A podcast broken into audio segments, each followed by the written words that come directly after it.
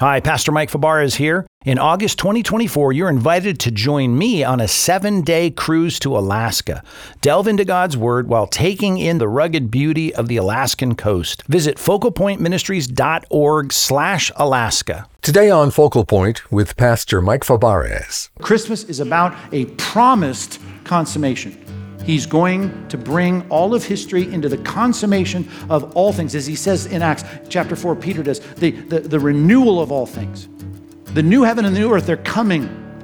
But what he says is, when I go, just know I'm coming again. I'm coming back.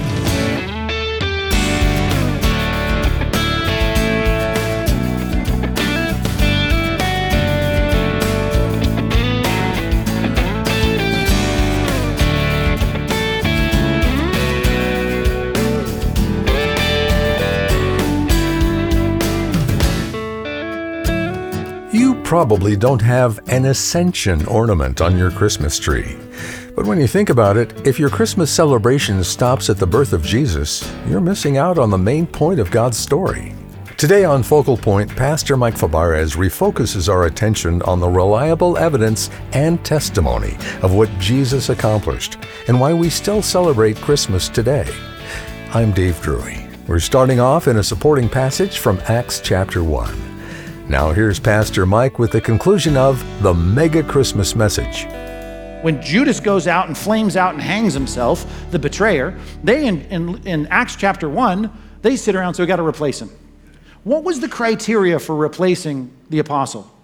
They said, We've got to have someone who was with us from the beginning, who's seen it all, who's heard it all and has been testified and hears, has heard and seen and touched the resurrected Christ. I need someone who said, we need eyewitnesses. And they're going to go all out in Jerusalem, Judea, Samaria, ends of the earth with this message, but they have to be reliable witnesses. One more passage, 2 Peter chapter 1. Turn there with me. 2 Peter chapter 1. Look at verse 16. For we did not follow cleverly devised myths. Now, this is Peter writing. Think about Peter when we made known to you the power and coming, the manifestation, right? The incarnation of our Lord Jesus, the Son of David, the Christ. But we were, underline it, eyewitnesses of his majesty. For, verse 17, when he received honor and glory from God the Father and the voice that was borne to him by the majestic glory, This is my beloved Son, with whom I'm well pleased. Well, we ourselves heard the very voice borne from heaven for we were with him on the holy mountain. We not only saw it at the baptism, we saw it at the Mount of Transfiguration. We were there, we heard it, we saw it, we were eyewitnesses to it. Verse 19. And we have the prophetic word more fully confirmed. We are testifying to you that we saw the fulfillment of the prophecies. And every person in the 21st century, if you're a follower of Christ, we are relying on the eyewitnesses, the messengers, the angelos, who were eyewitnesses to the reality of Christ what he did, the vindication by the Spirit, they saw his miracles, and his resurrection, the ultimate vindication of his life by the Spirit, raised, right, with power by the Spirit of holiness, by the resurrection from the dead. We are saying, we know that these guys saw it. This isn't a back room pinky swear, you know, you and I, let's just think about what we. No, this is a massive amount of people. For 40 days post resurrection, Jesus was out there. He was preaching, and as Paul says in 1 Corinthians 15, that sometimes there were more than 500 people present at one time.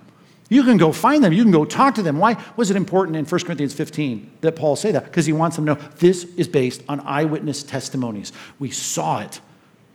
And did they fold when the pressure got ramped up? Of course not. The whole point was they went to their deaths saying, We saw this, we were part of it, we touched it, we, we heard it, we were there, we were eyewitnesses to it. And we know that the scripture of the Old Testament being fulfilled in our day, we know that. And we recognize that you ought to, as he goes on to say here, the prophetic word is more fully confirmed, to which you would do well to pay attention. Why? Because it's true. Those prophets have spoken the truth. It's like a lamp shining in a dark place until the day dawns and all of the promises are going to be fulfilled. So they're writing about that, that there is a coming kingdom, that Christ is going to return, and the morning star rises in your heart. Knowing this, first of all, that no prophecy of Scripture either Old Testament or New Testament. And Peter's going to say that in this book. He knows Paul is writing New Testament scripture.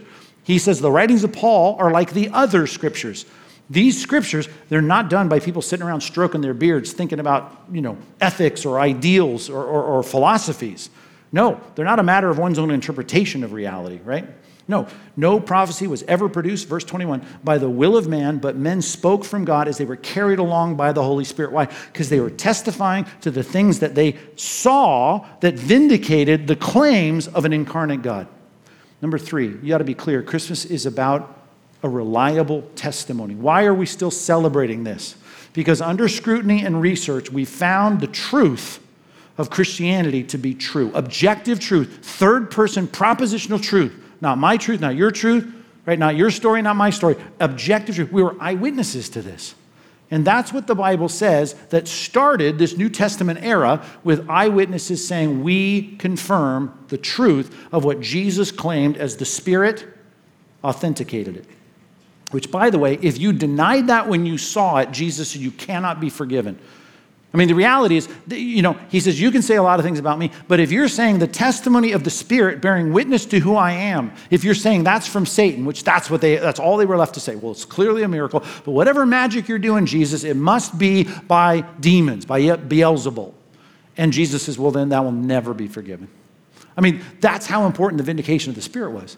And these men took this truth, they codified it in writing, and we read it today. We preach from it today. We meditate on it. We memorize it, and we say, here is the objective scripture where the Spirit of God has written the message through the men who are eyewitnesses of the things that we now still celebrate.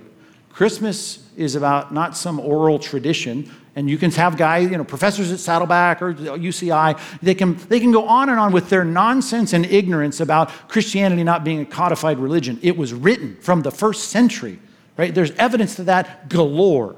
People just talk because they're trying to talk their way out of Christianity, but you can't.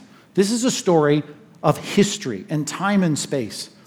And it's something that's reliable, and that's why we still celebrate it. And we know and we rely on it as truth. And then, guess what? That can be proclaimed among the nations. Number four, proclaimed among the nations. Proclaimed among the nations. You know that Christianity is not only the biggest religion in the world, Christmas is the biggest holiday around the world. The Bible is the best selling book around the world. You say, oh, there's some countries. I saw some countries online. They don't celebrate Christmas. I understand that. You can't even go to those countries. You can't go to Indonesia or, or, or, or, or some Islamic country say, well, they do not allow it there in the Sudan, right? I, ask them, right? The idea of Christ, even within the world religions, they embed the concept of Christ, though they twist the doctrines of Christ. Now, Christianity has been proclaimed around the world. As Paul said, it's spreading all over the, uh, the creation. Why? Because Jesus told people to do that. Go make disciples of all the nations. And that word, just to kind of make some nuanced distinctions here, is not political entities or city states or borders. Don't think about the Great Wall of China, this you know country and that country, or North Korea, South Korea. This is ta ethnos. That's the word for the ta ethna, the, the word for uh, the ethnicities, the different people. It doesn't matter if you're Jew or Gentile or barbarian or Scythian or slave or free. This message is universally applicable and it's to be given to the nations. Why? Why did Jesus say in Acts 1 8, Jerusalem, Judea, Samaria, be my witnesses? Testify to this. Testify to what you've seen, what you've touched, what you've heard. Why? Because this is urgent as, as Peter gets around to saying very clearly and is recorded in Acts chapter 4, verse 12, there is no other name under heaven given among men by which we must be saved. As Jesus said, John 14, right? I am the way, I'm the truth, I'm the life, and no man comes to the Father except through me. You got a short period of time on earth 50, 60, 70, 80, 90 years, maybe, right? You've got to get it right with God, and the only way to do that is through Christ. And that's what's fueled our parents and grandparents and our great grandparents' generation to get out there and get serious about missions, just like it did in the first century. Because we knew if they die without Christ, they face an eternity where they'll hear, Depart from me, I never knew you. We have to get the message of Christ. It's urgent. Christmas is about that, and you ought to parlay it for that. Number four, be clear Christmas is about an urgent message. It's an urgent message of heaven and hell and life and death. He's going to come back, as I said last week, and separate the peoples like a shepherd separates the sheep from the goats. That's what Jesus taught. And we've got to make sure people on the right side of history, and that means you get right with the living God. And the only way to do that is to embrace the incarnate God. And that message is urgent. Why? Next line. Why is it proclaimed among the nations? Because people need to believe on it believed on in the world. People believe on this message. What's the urgent message? Well, I'm glad you asked. It needs a response, and the response is your faith. Pisteuo. This word in, in, in Greek is sometimes translated faith, sometimes believe, but the idea is that I'm putting a preposition after, I believe on him, right? I put my faith in him. That's a concept of me transferring my trust in him. If you say to your friend, here's what Christmas is about Jesus was born in Bethlehem, do you believe it? You know what they're thinking your question is? Do I think it happened in history? That is not the urgent message of, of, of Christmas. The urgent message of Christmas is you got to get right with God. Jesus sent his son, and he's got a message, and that message is that you've got to get right with God by putting your faith in him, your trust in him. If I asked Jesus, why did you come? I know what his answer would be because he already gave it. Right? I came not to be served, first coming, but to serve and to give my life as a payment, a ransom for many. Right? What does that mean? I guess there's a payment that's needed. I guess there's some kind of debt that needs to get paid. Or as Jesus said, I came to seek and save that which is lost. They're not right with God. They're going to be cast into outer darkness. I want them to be saved. The picture of the message of the gospel is that God sent his son that whoever would believe in him would not perish but have everlasting life. There's another 316 verse that you know. Right? And you understand that, I hope, because the point of Christmas is Jesus sending his son as a solution to our problem. Number five, you need to be clear Christmas is about our needed solution. And the problem with your neighbor is they don't think they have a problem. And the preaching of the message of the coming of Christ is God would not send his son to this planet if you didn't have a problem. You have a problem, and the problem is sin shared the gospel yesterday with this guy, and as I'm sharing the gospel with him, you know, he brings up what I think every non Christian eventually brings up. We had a good, civil, intelligent conversation with each other, and, and he brings up Jeffrey Dahmer, which, of course, it's to come up, right? Uh, I mean, especially now. It seems he's all on the, the tongues of everyone. And as he's talking like, he wants an explanation from me. You mean to tell me that this guy at the end of his life in prison could put his trust in Christ and God's just going to forgive it? Mean, you've heard this before. I'm sure you get it in your evangelism. I got it just yesterday in my evangelism. Right? What's my answer? I mean, you know what my answer is.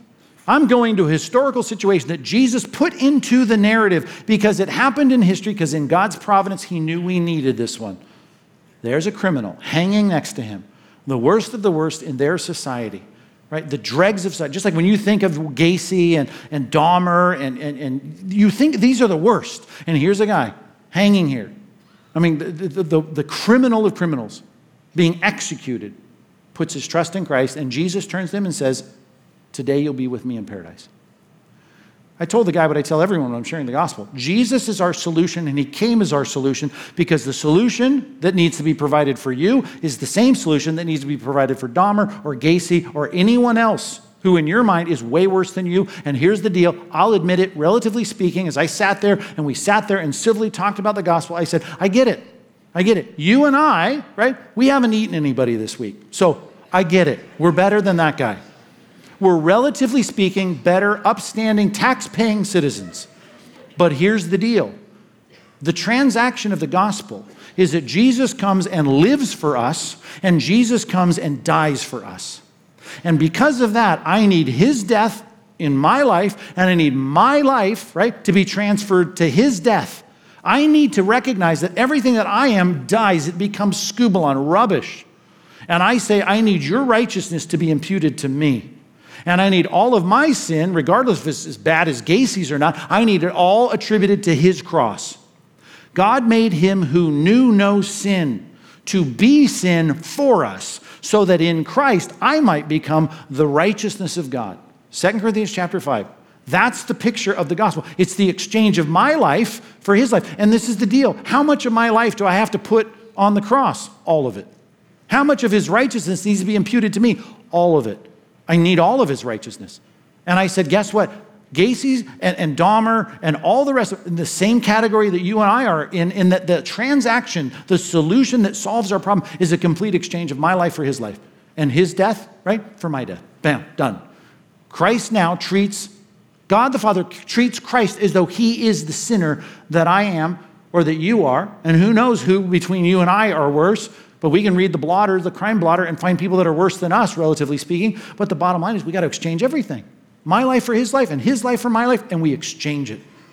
And that's the gospel. And Jesus came to do. If he came to die, which most of us think, well, he came to die, right? Then show up on Thursday, right? You can die on Friday. Why spend all this time down here?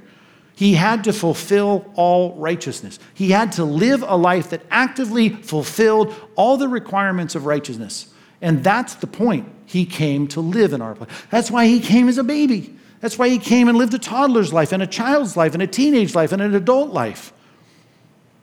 Jesus came to solve our problem.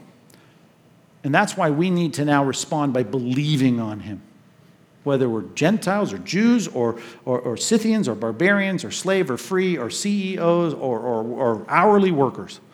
We're here to put our trust in Christ, believe on Him. We're throwing ourselves on the mercy of God and saying we trust that Christ did it all for us. Not having a righteousness of our own, derived by some keeping of the law or the rules, but the righteousness that comes from God is by faith, to quote Philippians chapter 3.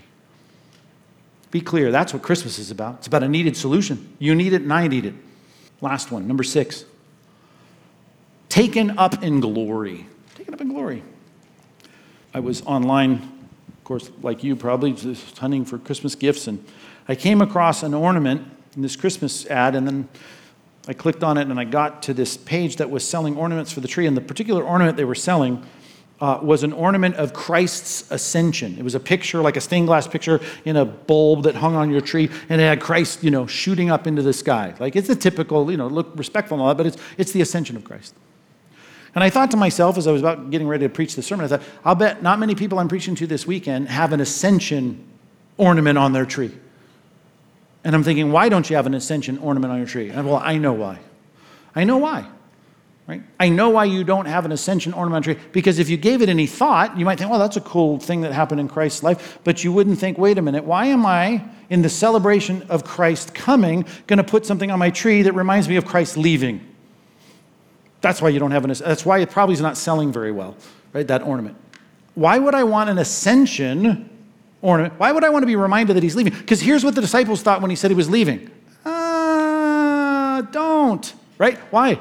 I don't want him leaving. You don't want Christ leaving. And he's telling him, no, no, no, no. It's necessary that I go away. It's necessary that I go away. And you're not going to be orphaned. I'm going to send the Spirit. And the Spirit's going to come and He's going to make sure that you're not orphaned. He's going to be the comforter. He's going to take you through this life. And the Spirit of God, if we think about a number one role that we have, is going to make sure that we accomplish the goal. This is the last thing He said after the 40 days of appearing after His resurrection. He said in Acts chapter 1, I'm going. Here's the deal and they said, Well, wait a minute. You're resurrected. You paid for our sin. Is now the time you're going to restore the kingdom to Israel? And he said, Not for you to know the times, but here's your job go and be my witnesses in Jerusalem, Judea, Samaria, and all the way down to Orange County, California. Why? Because they have people appointed to eternal life haven't even been born yet. I mean, that, I mean, Mike Fabarez paraphrase as I preached to the 21st century in Orange County, right? The point is, you and I wouldn't be here if the first coming was all there was when he actually did leave in Acts chapter 1, after that statement about go be my witnesses, and they're gazing up with their gaping mouths at the sky, and that ornament came true, Jesus is flying back up to go take, be taken up in glory. The angels come back and say, Guys, you got here's the message. Don't you understand it? He told you if he goes, he's going to come back. But you got a job to do in the meantime. Here's how he puts it the same way you saw him go, right? You're going to see him come back. He's going to come back. It won't be this generation right? It's going to be several generations later, but stay busy at the work. The ascension is a doctrine. Not many books written on that. Patrick Schreiner, one who came teach here at CBI, have written one book on it at least. The idea of the ascension being a critical, he's got a whole section in that book on, on the ascension and eschatology. And one thing he ties in there, which I can't ignore, is you cannot think about the ascension without thinking about eschatology, the time when he's coming back. They're tied together. And while this is kind of anticlimactic to get to the sixth thing and think, hey, let's talk about the coming of Christ, he left. Right? Oh, that doesn't feel good. Yeah, but when he left, the whole point was, I am coming back. And you need to be ready and praying for it and longing for it and crying out Maranatha because of his return. And every time I preach on Christmas, every year, you know this. I can't talk about the first Advent without anticipating the second Advent. Number six, right? That's what Christmas really is all. Be clear Christmas is about a promised consummation. He's going to bring all of history into the consummation of all things. As he says in Acts chapter 4, Peter does, the, the, the renewal of all things. The new heaven and the new earth, they're coming.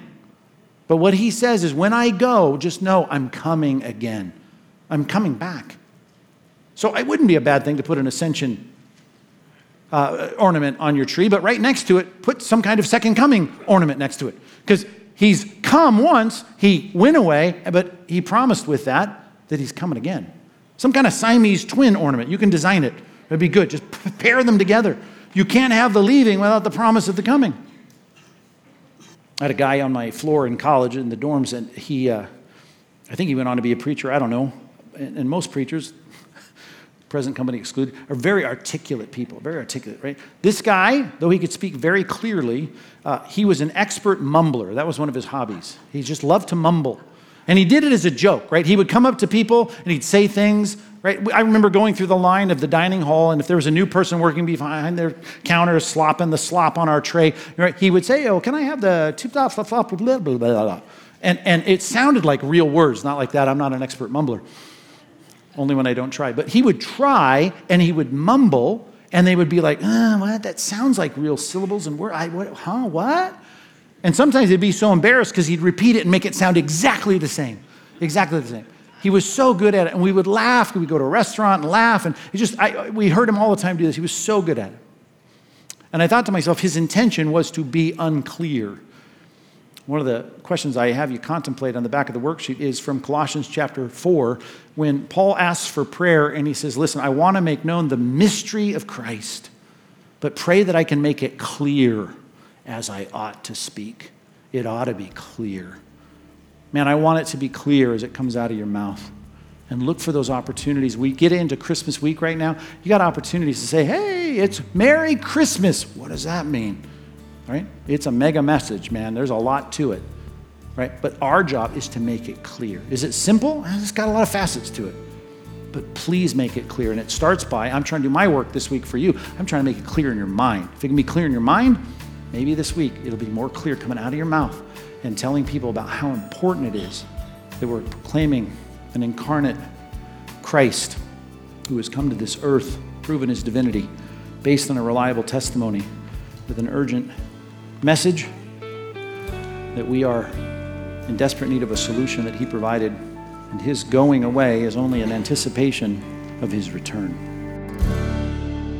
You're listening to Focal Point with Pastor Mike Fabarez and a message called The Mega Christmas Message.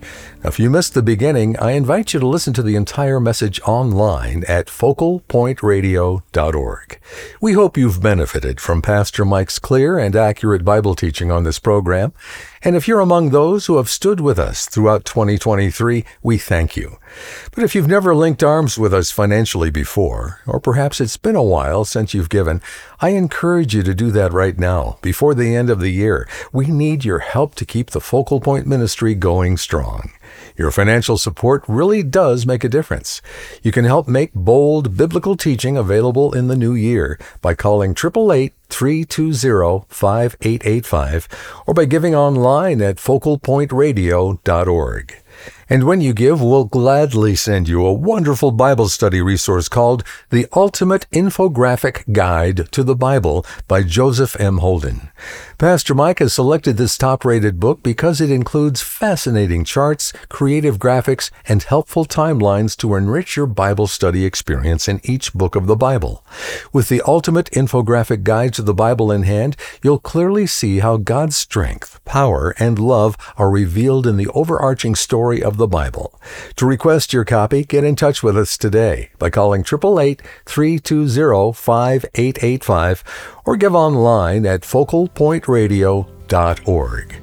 Or if you prefer, you can reach us by mail. Our address is Focal Point, Post Office Box 2850, Laguna Hills, California 92654. You've likely heard that Jesus came into the world as the Prince of Peace. Yet as we look around, it seems like chaos and conflict are still running rampant. I'm Dave Drury, inviting you to join us again tomorrow to hear Pastor Mike answer a listener's poignant question Where's the peace God promised? That's coming up on Ask Pastor Mike, Friday on Focal Point. Pastor Mike here. Ever wish you could corner your pastor and challenge him with your toughest questions about the Bible, about faith? Well, now you can. Send me your questions. Head on over to focalpointradio.org and click on Ask Pastor Mike. or send me a note on facebook.com slash Pastor Mike or twitter.com slash Pastor Mike. I can't wait to hear from you. Today's program was produced and sponsored by Focal Point Ministries.